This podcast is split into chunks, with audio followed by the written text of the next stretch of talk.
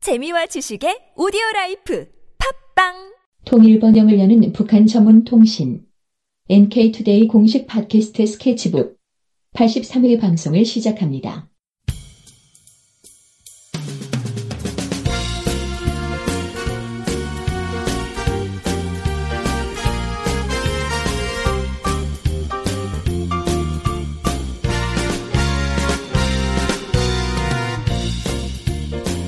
네, 안녕하세요 이동훈 기자입니다. 안녕하세요. 문경환 기자입니다.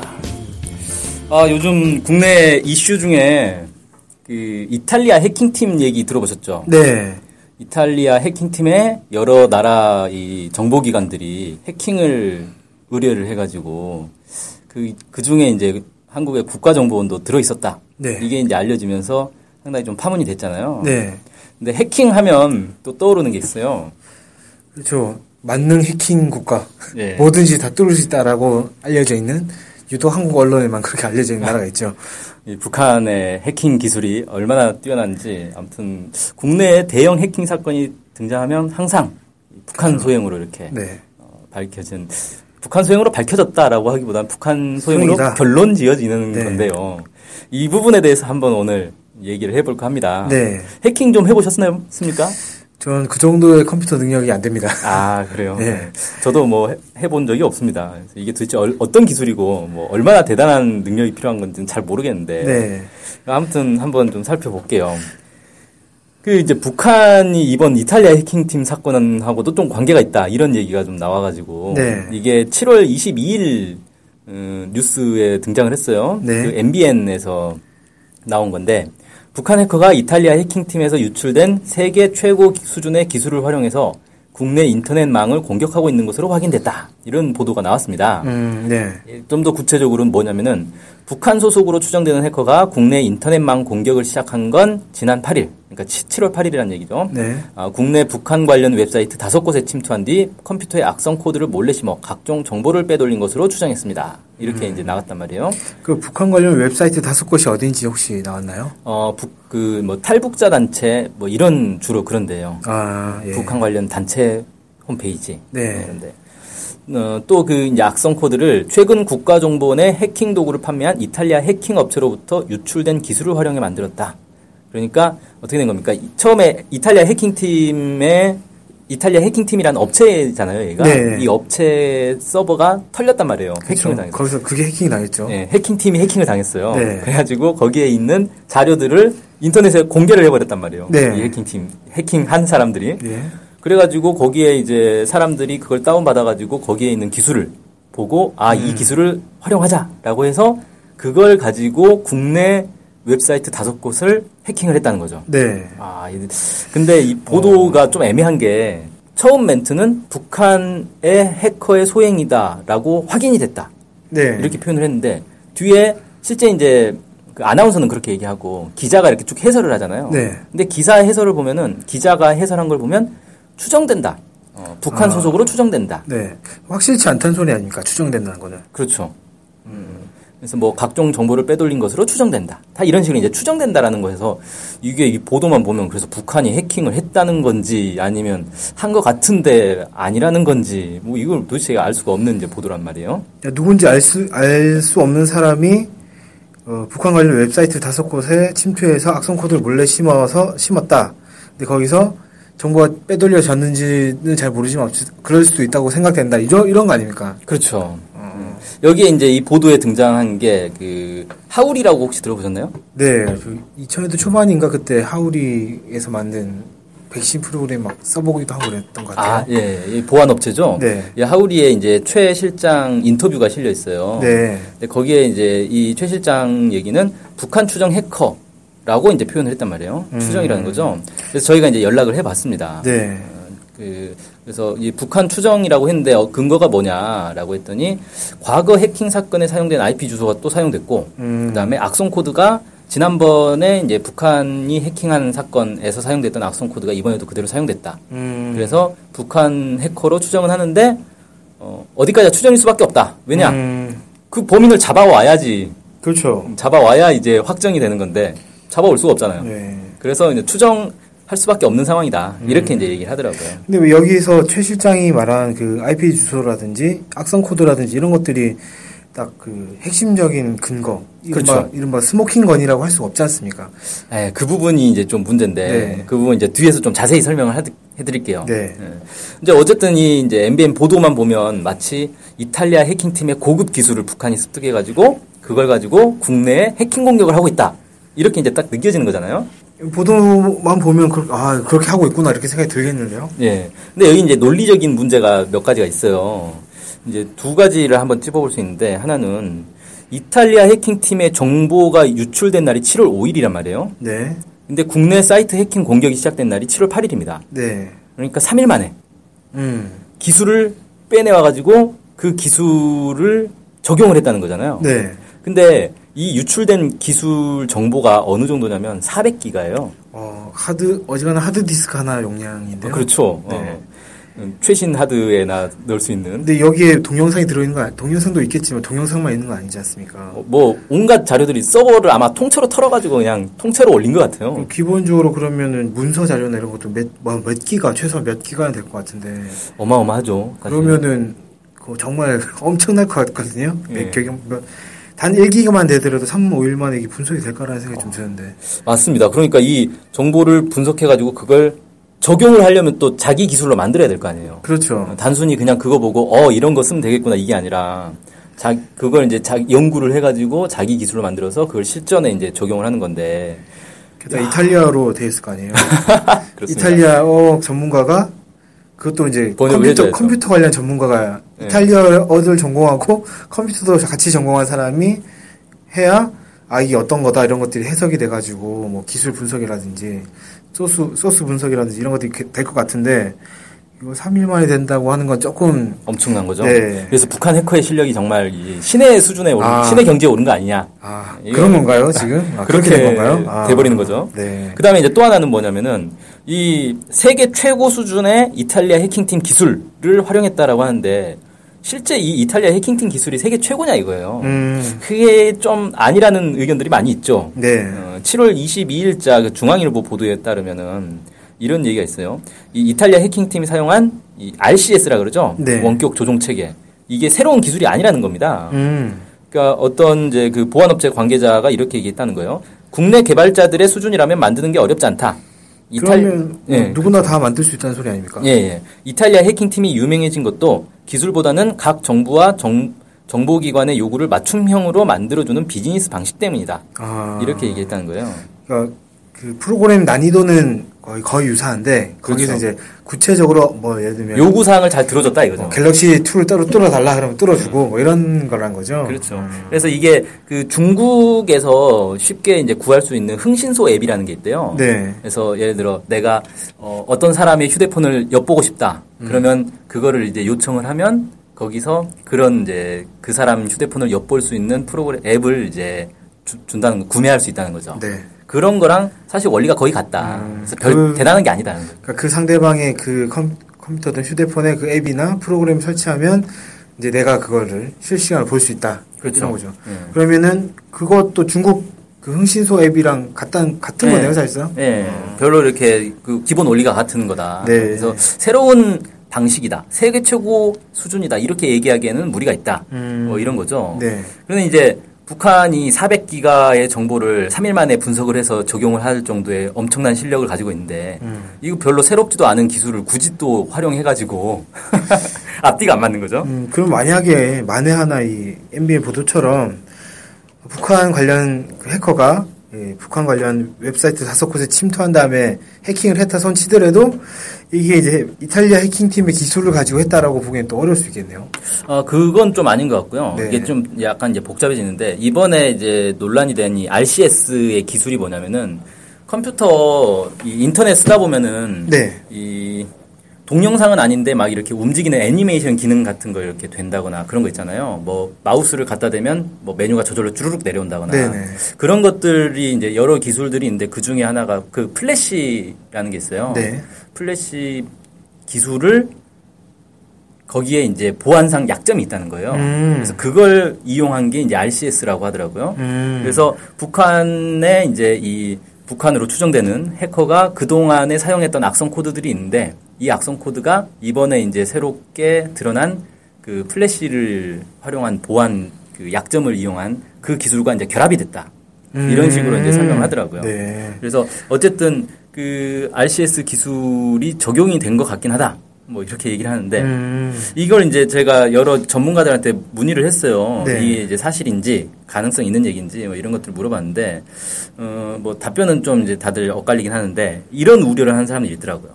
만약에 이게 사실로 이렇게 확인이 되면 지금 국내 이슈가 되고 있는 건 국가정보원이 RCS를 통해서 국민들을 사찰했다 이런 의혹들이 있는 거 아닙니까? 네. 근데 이게 사실은 국가정보원이 한 게 아니라 북한이 한 거다라고 어, 뒤집을 수 있다. 뒤집을 수 있다는 거죠. 아. 왜냐하면 북한이 그 기술을 이용해서 해킹을 했다는 게 드러났지 않느냐.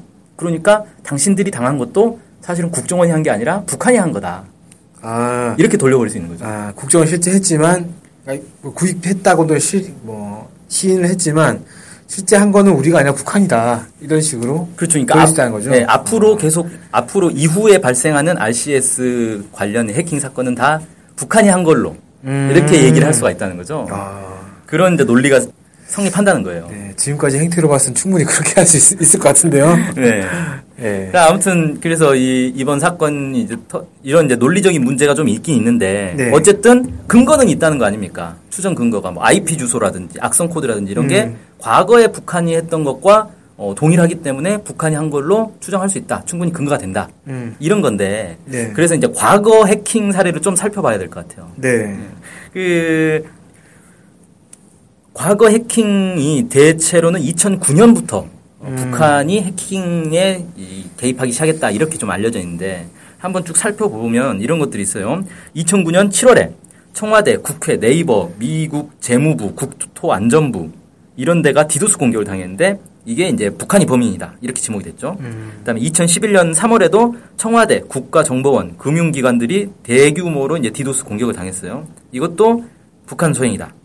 2011년 4월에 유명한 농협 전상망 사태 이것도 북한 소행이다. 음. 네. 2012년 6월에 중앙일보가 해킹을 당한 사건이 있었어요. 이것도 북한 소행이다. 2013년 3월에는 방송사들과 금융기관들의 사이버 테러가 있었는데 이것도 북한 소행이다. 네. 2013년 6월에는 청와대 홈페이지가 또 공격을 당했어요. 이것도 북한 소행. 2014년 12월 이건 좀 유명한 사건이죠. 한국 수력 원자원 아, 한국 수력 원자력 해킹 사건. 한수원 해킹 네. 사건 아시죠? 근데 그 트위터에서 내가 했다 뭐 이러면서 예. 공개되고 했던 거 아닌가요? 그렇죠. 그것도 북한 소행. 근데 그건 그거는 누군지는 모르겠지만 북한 사람이 한 것 같진 않던데 느낌이 어쨌든 뭐, 그게 바로 어쨌든 그것도 북한 사람이다. 사람이다. 예. 예. 라는 거죠. 이게 그러니까 네. 지금까지 있었던 2009년부터 있었던 대형 해킹 사건들은 다 북한 소행이라는 거예요. 그러니까 디도스 공격이라는 거에 대해 잘 모르시는 분도 계실 것 같은데 간단하게 소개도 좀 아 예. 어, 디도스 공격이라는 게 이제 디도스 합쳐서 디도스예요. D 앞에 이제 D는 분산이란 뜻이고 디스트리뷰트. 그다음에 도스는 뭐냐면 DOS인데 Deny of Service예요. 그러니까 분산된 여러 컴퓨터들이 한꺼번에 서비스 요청을 한다는 거죠 서버 서버에. 그러니까 예. 서비스 요청이라는 게 뭐냐면 쉽게 말해서 우리가 홈페이지 접속을 하면 어떤 서버에 있는 자료를 우리 컴퓨터로 옮겨와서 보는 거란 말이에요. 네. 그러니까 그 서버에서 컴퓨터 자료를 보내줘야 될 거 아니에요. 네. 근데 여러 컴퓨터가 동시에 자료들을 요청하면 그걸 다 보내줘야 되니까 과부하가 걸리겠죠. 네. 그래서 평소에는 한 뭐 100대, 200대 컴퓨터가 이 동시 접속을 하고 있는데 갑자기 막 1000대, 2000대 컴퓨터가 동시 접속을 해버리면 이게 서버가 다운이 되는 거예요. 음. 이걸 이제 디도스 공격이라고 하는 네. 거죠. 쉽게 말해서 우리가 그 컴퓨터 어디 이제 홈페이지 접속을 해서 계속 새로 고침을 눌러요. F5를 음. 계속 눌러요. 그러면 과거가 걸리게 만들 수 있는 거예요. 근데 컴퓨터 한 대로는 그게 어렵고 컴퓨터가 이제 막 수백 대 수천 대 이렇게 막 동원이 되는 겁니다, 음. 이게. 그걸 할 수 있게 만든 게 뭐 좀비 PC다 뭐 이런 것들 그렇죠. 있죠. 예. 자기도 모르는 사이에 자기 컴퓨터가 특정 홈페이지를 계속 접속을 하려고 시도하는 그렇게 만드는 프로그램들이 있는 거죠. 악성 코드가. 음. 네. 예.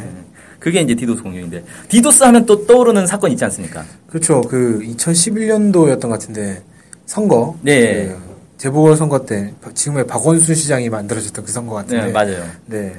그때도 어, 그 갑자기 투표소가 많이 바뀌어가지고 사람들이 그 투표소를 찾는데 상당히 혼란을 겪었는데 오전에 투표하려고 막 접속을 했는데 홈페이지 안 열리고 성관이 홈페이지가 안 네. 성- 열리죠. 성관이 홈페이지가 안 열리고 그래서 투표장을 몰라가지고 투표를 못했다 이런 얘기도 음. 좀 있었고 그랬죠. 예, 이게 완전 미스테리 사건인데 이 전문가들 사이에서는 이거 가지고 세미나도 진짜 많이 하더라고요. 음. 뭐 이렇게 학회 발표도 하고 성관이 비도수 사건이 전문가들 사이에서 아주 유명한 사건이에요. 음. 근데 이게 되게 재밌는 게 사건 초기에 경찰이 북한 해킹 때 사용된 IP 주소를 발견했다. 음. 이렇게 발표를 했어요. 네. 그래서 북한 소행의 가능성이 있다. 이렇게 좀 이제 발표를 했고 조선일보도 북한 소행설을 들이밀었다가 나중에 이게 범인이 밝혀지지 않았습니까? 그렇죠. 최구식 그 한나라당 의원의 비서가 한 걸로 이렇게 밝혀졌죠. 슬그머니 삭- 기사를 삭제했더라고요. 아 그래요? 그러니까 어- 이게 어떤 상황이냐면 무슨 해킹 사건만 터지면 다 북한 소행이라고 하니까 디도스 사건도 당연히 아니 그 성관이 디도스 사건도 북한 소행이다 이렇게 쉽게 생각을 해버린 거예요. 음. 그러다 나중에 진범이 잡혀버리니까 이제 망신을 당하는 거죠. 정말로 그 그냥 사건 터졌을 때 무조건 그냥 북한 소행이다 이렇게 한 걸까요? 아니면 일부러 북한 소행으로 몰았다가 그냥 아니 아니라고 밝혀지니까 쓱 내린 걸까요? 글쎄요 그 그 이제 의도까지는 머릿속을 알, 알 수가 없으니까 네. 제가 관심법은 아직 못 배웠습니다. 궁예처럼은 아직 안 네. 되는군요. 근데 이제 여기서 주목할 게 경찰이 그 북한 소행 가능성으로 지목했던 게 과거 북한 해킹 때 사용된 IP 주소를 발견했다는 거 아닙니까? 네. 그러니까 쉽게 말해서 이 좀비 PC들이 여러 대가 있는데 그 중에 한 대가 과거 북한이 디도스 공격했을 때 사용했던 그 좀비 PC가 다시 또 사용됐다. 음. 따라서 이건 북한의 소행으로 볼 가능성이 있다. 이런 건데 진범이 잡혔단 말이에요. 네. 그럼 이제 어떻게 됩니까? 그 진범이 북한 그 IP 북한 걸로 알려진, 알려진 IP를 이용했다 이렇게 해석할 수밖에 없잖아요. 그렇죠. 그러면 그 다음에 이제 논리는 어떻게 되냐면 북한이 과거에 사용했다는 그 IP 주소를 또 썼다고 해서 북한 소행으로 볼 수는 없다는 거죠. 그렇죠. 예, 그, 래서 IP 주소만 가지고 어, 과거 북한이 해킹에 사용했다고 알려진 그 IP 주소만 가지고는 확증할 수 없는 거예요. 증거가 안 되는 거예요. 네, 증거 능력으로서 이제 인정할 수 없는 거네요. 그렇죠. 이게 왜 그러냐면 사실 IP 주소라는 게 우리가 인터넷에 접속하려면 내 컴퓨터도 자기 IP 주소가 있어야 되고 접속하려는 홈페이지도 자기 IP 주소가 있는 거잖아요. 네. 인터넷이라는 게 모두 IP 주소. IP라는 게 인터넷 프로토콜의 약자예요. 네, 그래서 모든 인터넷을 사용하는 기기들은 다 자기 IP 주소를 가지고 있단 말이에요. 네. 근데 이 IP 주소를 바꾸는 게 되게 쉽습니다. 아 그렇습니까? 예. 바꿀 수 있는 기술이 아주 많아요. 어, 그래서 이 자기 IP 주소를 숨길 수도 있고 뭐 이렇게 하는 거죠. 제가 들은 걸로는 뭐 제가 들은 걸로는 프록시 서버 뭐 이런 얘기는 들어보긴 했는데 사실은 정확하게는 잘 모르겠더라고요. 예, 그렇습니다. 이 프락시 서버라든지 그다음에 뭐 VPN이라든지 여러 기술들이 있습니다. 음. 이런 걸 통해서 자기 시- 정체를 숨길 수가 있는 거예요. 그럼 뭐 자기 주소를 일부러 특정 IP로 딱 표시하게 만들 수도 있, 겠네요 그렇죠. 어, 그래서 IP 주소만 가지고 그 특히 이제 해킹하는 사람들 해커들은 이게 불법 행위잖아요, 해커가. 그렇죠. 해킹이 불법 행위다 보니까 해커들은 자기 신분을 숨겨야 된단 말이에요. 네. 자기 집에서 해킹하다가 그게 들통나면 어떡합니까? 당장 구속되겠죠. 그래서 무조건 자기 IP 주소는 숨긴다는 거예요. 네. 그러니까 IP 주소 숨기는 건 해커들이 배우는 제 첫 번째 과제인 거죠. 음. 그러니까 이걸 못하면 해커라고 볼 수가 없는 거예요. 그걸 못하면 어, 해커가 아니라 그냥 바보가 될 수 있습니다. 나 이거 했습니다라고 공개적으로 선언한 거 아니겠습니까? 그렇죠. 그래서 이 IP 주소만 가지고 어, 누구 소행이다 이렇게 얘기하는 건 아주 위험한 거다. 음, 그러는 거죠. 그 다음에 이제 또 재밌는 게 최근에 있었던 일인데 이건 네. 그 메르스 바이러스 아시죠? 네네. 아그 한동안, 한동안 시끌시끌했죠. 예, 한국을 뒤들썩했던. 근데 이때 그 메르스 한참 퍼질 때 메르스와 관련된 문자들이 막 돌았어요. 근데 네. 그 문자에 있는 링크를 컷- 이 클릭을 하면 클릭하면 악성 코드가 이렇게 심어지는 어. 네. 그런 이제 메르스 악성 코드라는 게 돌았거든요. 네. 근데 이걸 KBS에서 북한 소행이라고 보도를 했단 말이에요. 네. 근데 알고 봤더니 그 내용이 뭐냐면은 북한의 한 보안 업체가 정보 아, 보안 북한의 보안 업체가요? 아니 국내 네. 아, 깜짝이야 국내 한 보안업체가 자기들 정보 보안 교육을 하기 위해서 만든 샘플이었다는 거예요 악성 음. 코드 가 샘플 코드였던 거예요 샘플 코드가 어떻게 그렇게 사람들이 막 퍼졌을까요? 그거를 이 정보통신부나 이런 데서 이런 악성 코드가 돌 수 있으니 주의해라라고 해서 공개를 한 거예요 아 그걸 누군가가 받아서 그냥 그렇게 퍼뜨린 건가요? 아니요 아니요 그걸 KBS가 받아가지고 조사를 해보니까 거기에 북한 뭐 IP나 뭐 이런 게 아. 들어있었던 거죠 아, 아 예. 그래가지고 KBS에서 이 북한이 메르스 악성 코드를 퍼뜨리고 있다라고 보도를 했다가 그 보안 업체에서 뭔 소리냐 이거 우리가 만든 건데. 그래가지고 거의 KBS가 이제 괴담 유포자, 어, 괴담 유포의 이제 진원지로 이렇게 지목되는 사건까지 있었죠. 네. 그 메르스 악성 코드 하니까 생각나는 게 이번에 국정원에서 막그 여러 가지 악성 코드를 만들었지 않습니까? 예. RC, RCS. RCS를 하기 위해서. 네. 근데 그때 메르스 관련해서 뭐 정- 그, 것도 만들었다라는 기사를 본 것 같아요. 예, 그래요.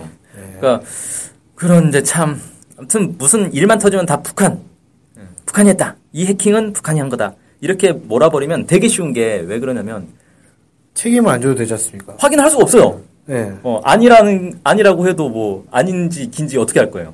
이번 뭐 KBS가 말했던 메르스, 메르스 악성 코드는 확인이 됐지만 나머지는 확인이 안 되니까 일단 그렇죠. 그리고 예를 들어서 뭔가 실수 실수 때문에 그런 사건이 벌어졌다 하더라도 북한 때문에 그랬어라면 면죄부를 받는 듯한 그런 느낌이 그렇죠. 들, 들잖아요. 예를 들어 이제 그 관리 업체가 자기들이 실수를 해가지고 해킹을 당했는데 자기들 이제 면피를 하려고 아 북한이 했다 북한이 해킹한 거다 우리 보고 어쩌라는 거냐 음. 뭐 이런 식으로 이제 돌려버린다거나 네. 그렇게 하기가 이제 되게 쉽다는 거죠. 그래서 이제 이 해킹 사건이 터질 때마다 북한 소행으로 몰고 가다 보니까 이제 국민들도 별로 이제 믿는 잘 안 믿는다는 거예요. 네. 그래서 아 그래 또 북한이지 뭐 북한 나올 때 됐지 다 이제 이런 식으로 이제 반응을 한다는 거죠. 네. 아무튼 이 북한 소행으로 결론 내리는 가장 주된 근거가 뭐냐면은 아까 얘기했던 IP 주소와 악성 코드 문제입니다. 네. 근데 문제는 이 IP 주소와 악성 코드만 가지고 근거라고 할 수 있느냐. 여기에 대해서 이제 전문가들이 다들 우려를 하고 있다는 거예요. 네. 그 IP 주소 같은 경우는 아까 이제 얘기했던 것처럼 쉽게 도용할 수 있다. 쉽게 위조할 수 있다라는 것 때문에 2011년 그 5월 3일 날 경향신문의 사설에 그 이런 게 나왔어요. 그때 이제 농협 해킹과 관련해서 뭐 북한 소행론 의문점 많다. 이런 사설이었는데 전문 해커들이 해킹 사실을 숨기기 위해 여러 경로를 거치거나 위장하는 것을 감안할 때 같은 IP를 썼다고 북한의 소행으로 보는 것은 말 그대로 추정에 불과하다. 이전 두 차례의 디도스 공격이 북한에 의한 것이라는 것 자체가 검증되지 않은 추정인데 그 추정을 토대로 북한 소행이 확실시 된다고 한 것은 문제다. 이런 식으로 이제 주장을 했죠. 네. 그리고 그 며칠 뒤인 5월 12일 날 미디어 오늘에도 그 전문가들을 인터뷰한 게 쭉 나오는데 검찰의 발표가 얼마나 황당한 것인가는 보안에 대해 조금이라도 아는 사람이라면 다 아는 일이다. 뭐 이런 식으로 이제 보도를 했어요. 그러면 사실 이때 국민들은 대체 대체적으로 아 농협 해킹에 북한이 있구나 이렇게 생- 이렇게 생각했을 거 아닙니까? 근데 그렇죠. 전문가들은 아닐 수 있다 이런 예. 의문점을 제기했는데 이건 것들은 전혀 보도가 안 돼 가지고 네. 그렇죠. 이게 왜 그러냐면 이 전문가들이 대체로는 실명으로 인터뷰를 못 합니다. 아 왜 그러냐면 대부분 이제 보안업체에서 근무한 사람들일 거 아니에요. 네. 이런 사람들이. 근데 이 보안업체에서 예를 들어 백신 같은 걸 개발을 하면 이게 그 국가 정 국가 기관에 의해서 검증을 받아 받아야 하게 돼 있어요. 이게 네. 정보통신법인가 뭐 그런 법이 있어요. 네. 그러니까 쉽게 말해서 국정원에서 이 백신 오케이 해줘야 백신을 판매할 수가 있는 건데 음. 거기에 대해서 야 이번에 뭐 국정원인지 뭐 검찰인지 이런 데서 발표한 게 정말 엉터리다라고 인터뷰 해버리면 그 업체 거는 이제 사장되는 거죠. 통과가 안 되겠군요. 예. 그러니까 이 사람들이 함부로 정부의 발표에 대해서 반박하는 인터뷰를 공개적으로 할 수 없는 거예요. 음. 그런 이제 문제가 있다는 거죠. 어, 방금 그 말씀드리니까 그 좀 생각이 되는데 국정원이 이번에 만들었지 않습니까? 그 예. 악성 코드를 만들었잖아요. 그럼 자기네 악성 코드는 검출 안 되도록 압력 넣고 이런 것도 있을 수 있지 않을까요? 뭐 백신에다가 그렇게 할 수는 있겠죠. 뭐 어디까지나 추정이지만. 네. 예. 여기도 추정 많이 하는데 저희도 아, 그런 생각이 버뜩 들어가지고 왜냐하면 그 국정원에서 만- 안 만들었다면 그런 거 안 했다면은 당연히 그런 의심할 필요가 없는데 만들고 막 사람들한테 실험했다 뭐 이런 얘기도 하니까 예. 이건 만든 거 아니야? 그렇게 한 거 아니야? 이런 생각이 막 번뜩 드네요. 그렇죠. 옛날에도 이제 그런 얘기들이 많이 있었어요. 그러니까 국내 사례뿐만 아니라 외국에서도 뭐 미국에서 CIA가 그 암호화 기술과 관련해서 이 자기들이 그 암호를 풀 수 있게 어떤 암호든지 풀 수 있게 그런 암호화 프로그램만 출시할 수 있도록 허가를 해준다 뭐 이런 이제 얘기들도 있고 음. 그랬거든요.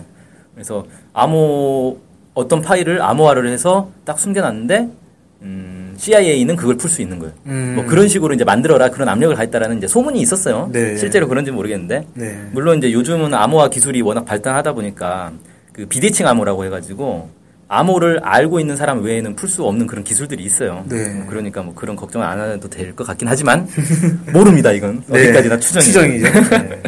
자 어쨌든 IP 주소 문제도 그렇고 이 악성 코드 문제에 대해서도 논란이 좀 있습니다. 그 2013년 7월 16일 날 연합뉴스에서 보도한 건데 박문우 한국정보화진흥원 책임연구원이 이제 인터뷰를 해서 특정 주체가 많이 사용하는 해킹 방법을 다른 주체들도 사용할 수 있기 때문에 해킹의 수법이 같다고 해서 100% 북한발이라고 말할 수는 없다. 그러니까 어떤 이 악성 코드가 있다고 해도 그 악성 코드는 누구나 다 사용할 수 있는 거라는 거예요. 다른 해커들도 그 악성 코드 구해가지고 사용하면 그만이라는 거죠. 네. 그 인터넷에 올라와 있는 자료의 그 가장 큰 특징이 쉽게 복제가 가능한 거 아니겠습니까? 그렇죠. 예를 들어서 뭐 미국의 어떤 사람이 개발했다고 해도 그걸 이란에 있는 사람이 쓸 수 있는 것이고 그렇죠.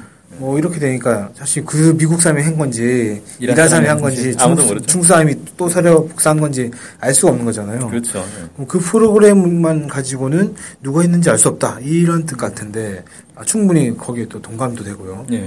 그러니까 이렇게 보면 전문가들이 이런 이제 지적들을 하고 있는데도 불구하고 이, 이 당국에서는 일단 첫 번째 사건은 북한 소행이다라고 이제 추정을 한단 말이에요. 그리고 그 다음부터는 그것과 비슷하니까 다음 사건도 북한 소행이고 그 다음 사건도 북한 소행이고.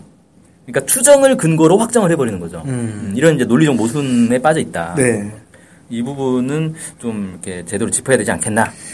그 삼단 논법이나 이런 것들을 다시 좀 공부를 하셔야 되겠다 이런 생각이 좀 드네요. 네. 예. 이게 어차피 이제 여론전이라서 자, 네, 아무튼 이 사이버 전쟁 갈수록 좀 중요해지고 있지 않습니까? 네. 실제로 그 뭐 제3의 전쟁 뭐 이런 식으로 이제 얘기도 하고 그러는데 이 사이버를 통한 어떤 국가적인 혼란 이런 것들을 일으키는 게 상당히 좀 중요하기 때문에 많은 나라들이 국가 차원에서 해커들을 육성한단 말이에요. 네. 그러니까 상대 국가를 공격하기 위해서도 육성하고 상대 국가의 공격을 막기 위해서 방어를 하기 위해서도 해커, 해커들을 많이 육성을 하고 있다는 거죠. 네. 그리고 이건 사실 뭐 많은 나라들이 그렇게 하고 있어요. 네. 이게 무슨 대단한 비밀이 아닙니다.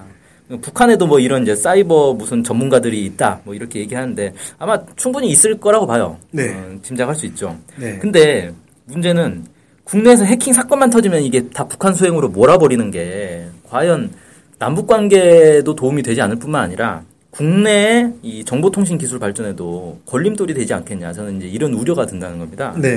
그러니까 무슨 확실한 근거가 있는 것도 아니고 전문가들은 어 그거 아닌 것 같은데라고 얘기하는데 그냥 막 밀어붙여 버리는 거. 이렇게 되면서 국내 이제 보안 업체들 입장에서도 야 대충 대충 해도 돼 어차피 뚫리면 북한 소행이라고 하면 되니까 뭐 이런 이제 분위기가 생길 수 있는 거 아닙니까? 그러니까 사실을 사실대로 얘기하지 못하게 되면 아무래도 제약이 제약을 받을 수밖에 없잖아요. 그렇죠. 그러면은 아무래도 더 뒤- 뒤처지겠죠. 후발주자들은 아 정말 그런가 보다 이렇게 생각하게 될 것이고 또는 그렇지 않다는 걸 안, 안다 하더라도 말씀하신 것처럼 적극적으로 할 수가 없는 거 아니겠습니까? 예를 들어서 뭔가 개발했어요. 근데 국가정보원에서 이번처럼 뭐 악성코드를 또 만들었다. 근데 그건 적발했는데 그거를 좀뭐 북한 거다 이런 식으로 발표하게 만들고 하면 그 사람이 얼마나 자괴감이나 이런 게 빠지겠습니까? 그러니까 이게 성관이 디도스 사건 같은 경우 제가 이제 참 주목하는 게 성관이 디도스 사건과 관련해서는 뭐 학회 발표라든지 논문이라든지 이런 게 참 많아요. 네, 근데 이거는 이 범인이 잡혔잖아요. 네, 그러니까 이걸 이제 논문 이런 것들 연구를 많이 하고 있는 것 같은데 음. 다른 해킹 사건과 관련해서는 연구 논문 같은 게 안 나옵니다. 거의 없어요. 아, 건드릴 수가 없는 거예요. 네, 그 괜히 건드렸다가 어 이거 연구를 해본 결과 북한 소행이라고 단정하기 좀 어려울 것 같은데라는 결론이 나와버리면 이게 문제가 될 수 있잖아요 정치적으로. 음, 네. 그러니까 함부로 안 건드리는 거예요 사람들이. 네. 그리고 이게 과연 이제 국내 이 IT 기술에 도움이 될 것이냐 저는 좀 우려가 된다는 겁니다. 네. 도움이 정말 안 되겠군요. 자, 네, 그래서 오늘은 이, 오랜만에 이 IT 기술과 관련된 얘기를 나눠봤습니다. 네. 오늘 얘기 들으면서 딱 생각 들었던 건 역시 이제 뭐든지 다 진실에 근거, 사실과 진실에 근거해서, 어, 대해야 정말 옳은 결론, 올바른 방향으로 나갈 수 있지 않겠는가 이런 생각이 좀 들었습니다. 네, 네. 오늘 방송 이상 마치겠습니다. 감사합니다. 감사합니다.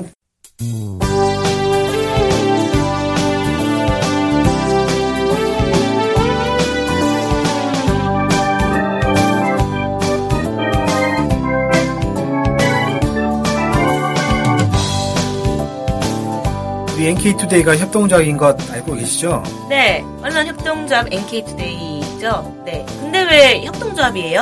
협동조합은 지분과 상관없이 조합원 모두가 동일한 권리를 갖는 민주적인 조직 형태거든요.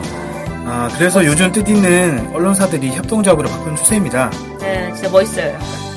그러면은 조합원이 되면 어떤 혜택이 있을까요? 일단 언론협동조합 NK투데이의 한가족이 되는 특권을 누릴 수가 있습니다.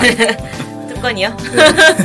네. 예. 그리고 각종 행사나 강연, 도서 판매 등에서 할인 혜택을 받을 수 있습니다. 네. 그럼 조합원에 가입하려면 어떻게 해야 돼요?